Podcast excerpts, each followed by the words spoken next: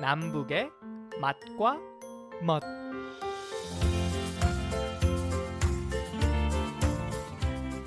안녕하세요. 남북의 맛과 멋 양윤정입니다. 균형 있는 식사는 우리의 건강에 큰 영향을 미칩니다. 균형 잡힌 식사를 하기 위해서는 다섯 가지 식품군 5대 영양소의 음식을 섭취해야 한다고 하는데요. 5대 영양소는 단백질, 탄수화물, 지방, 미네랄, 비타민입니다. 5대 영양소 중 단백질은 우리 몸의 다양한 기관, 또 신체를 이루는 주성분으로 힘을 쓰는데 꼭 필요한 영양소라고 하는데요. 단백질 하면은 뭐 단연코 육류, 뭐 소고기나 돼지고기, 닭고기 등을 먼저 떠올리게 되는데 육류보다 몸에 더 좋은 단백질이 생선이라고 합니다. 남북의 맛과 멋 오늘은 맛도 좋고 건강에도 좋은 생선 요리와 함께 합니다. 오늘도 통일은 밥상에서부터라는 마음으로 요리하는 탈북민 장유빈 셰프와 함께 합니다. 네, 셰프님 안녕하세요. 예, 안녕하세요. 네, 오늘 생선 요리 이야기 해볼 텐데요. 먼저 셰프님께서 이번에 왜 우리 생선 요리 합시다라고 하셨잖아요. 그러면서 북한에는 뭐 생선 요리 방법이 이제 보통 쪄먹는다고 하셨는데 남한에 와서 보니 생선 종류와 생선 요리가 참 많다고 하셨어요. 예, 예. 네, 그래서 북한 주민들에게 생선 요리를 소개해드리고 싶으신가 보다라는 생각이 들었는데 맞나요? 예, 맞아요. 맞습니다.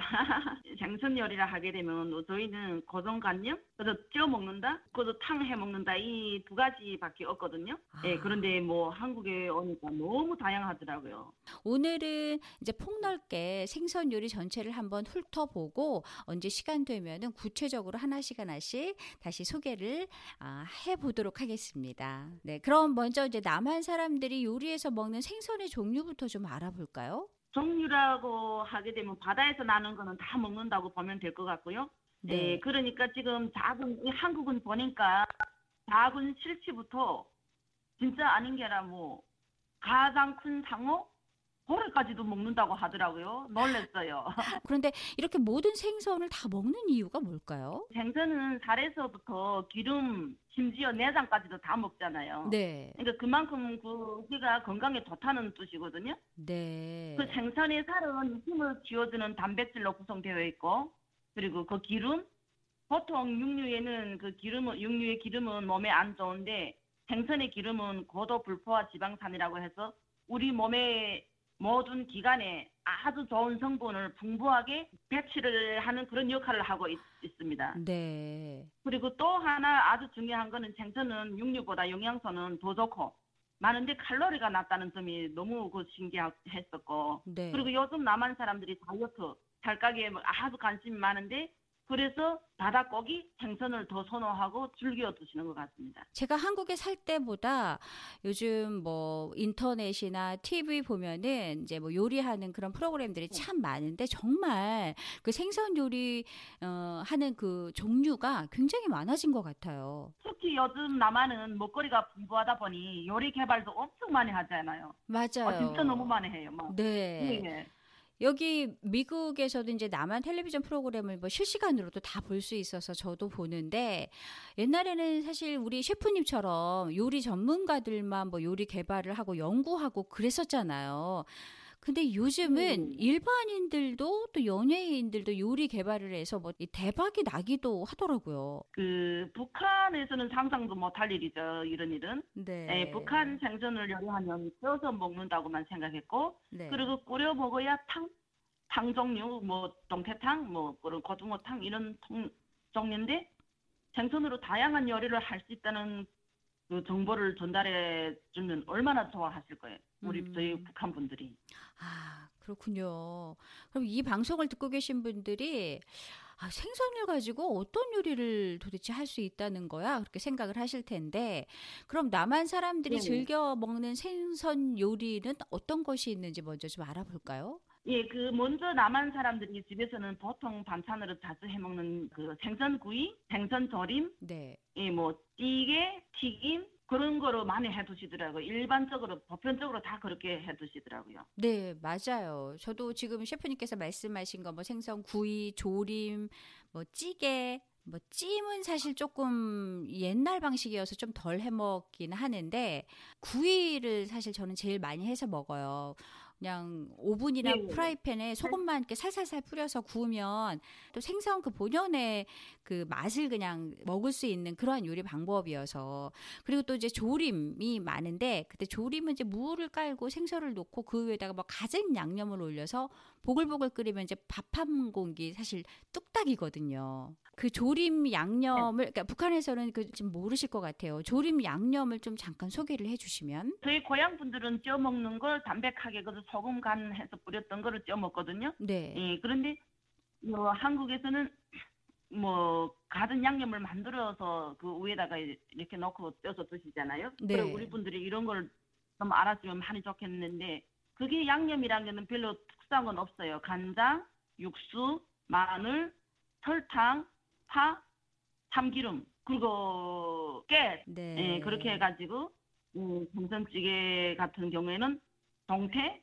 생태, 대구 등으로 야채를 듬뿍 첨가해서 칼칼하면서 시원하게 먹고 그리고 또 남한 사람들은 해물탕을 많이 드시잖아요. 네, 그래서 맞아요. 저희 고향 분들도 예, 해물탕 생선과 함께 조개, 오징어, 낙지, 홍합 등 여러 해물을 넣어서 아주 푸짐하게 해 드시면 좋을 것 같아요.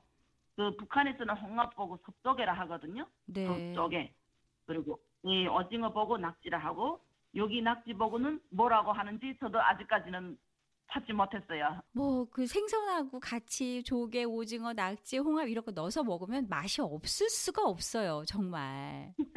그쵸, 그쵸. 그렇죠. 네. 음. 제가 좀 전에 얘기했지만 이제 식성 바뀌는 게 참 어렵다는 생각이 또 드는데, 어, 그렇다면 셰프님은 남한에 오셔서 남한 음식도 이제 만들어서 판매도 하시면서 이제 뭐 이것저것 많이 드셔도 봤을 텐데, 남한의 생선 요리 종류가 이렇게 많은 거 보고 어떤 생각을 하셨어요? 저 같은 경우에는 어려서부터 먹 던게 그렇게 담백하고 자기 본연의 맛을 먹었지만 한국에 오니까 너무 재료가 싱싱하고 진짜 이게 양념도 너무 많고 좋잖아요.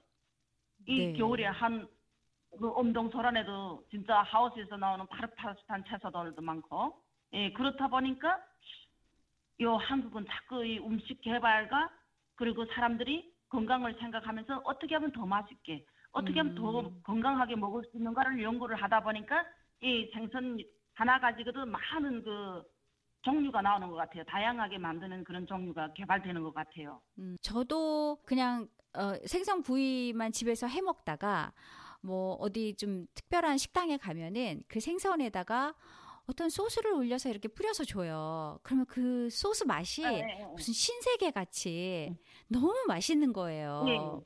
예. 네, 그다가 그 아, 소스 예, 예, 예. 맞죠. 그러니까 소스와 예, 예. 그 본연의 맛이 어우러지면서 또 다른 맛을 우리 더 찾게 되는 것 같아요. 예, 저도 그걸 느꼈어요. 왜냐하면 저희는 한 가지 맛을 자꾸 추구를 하는데 한국 분들은 음식을 한 가지 음식을 먹어도 그 안에서 세 가지 네 가지 맛을 찾는다 하잖아요. 네. 그래서 저도 한국에 와서 제일 그 기억에 남는 게 생선 가스 있잖아요. 생선 가스 위에다가 머스타드 소스를 뿌려주잖아요. 네. 그러니까 탁 먹는 순간 머스타드의 그 향과 진짜 감칠맛 딱 들고 그다음에 그 튀김 옷의 바삭한 맛과 안에 그 음. 부드러운 생선살 그렇게 해서 그 생선가스에서 세 가지 맛을 느끼게 되더라고요. 아. 그래서 아 이렇게 요리가 맛도 예술이구나 하는 걸저 많이 느꼈어요. 아, 맛도 예술이다라는 말이 맞는 것 같아요, 진짜. 예, 예, 어. 맛이 예술이에요. 음. 그러면서 우리 셰프님도 그럼 요리 개발을 좀 주로 하시는 편이세요? 어떠세요? 아 지금은 뭐 코다리 한국은 지금 코다리찜이 그래도 한창 지금 유행이잖아요. 몇 년 전부터. 네. 그리고 일반 서민들이라든가 뭐 음식을 쉽게 접하고 아 그걸 다 먹고 나도 아 맛있게 먹었다 아 칼칼하게 맛있게 먹었다 는 인상을 주는 게가 지금 코다리찜이에요. 또 거기에 살짝 저만의 비법도 조금 좀 첨가해서 해주거든요. 음. 근데 일단은 맛있다고 하더라고요. 음. 제가 이제 바라건대 네. 그러니까 우리 셰프님께서 어, 통일은 밥상에서 부터라는 이제 그런 마음으로 요리를 하신다고 제가 항상 소개를 하는데 우리 네. 셰프님 같이 탈북민 셰프님들이 굉장히 많잖아요.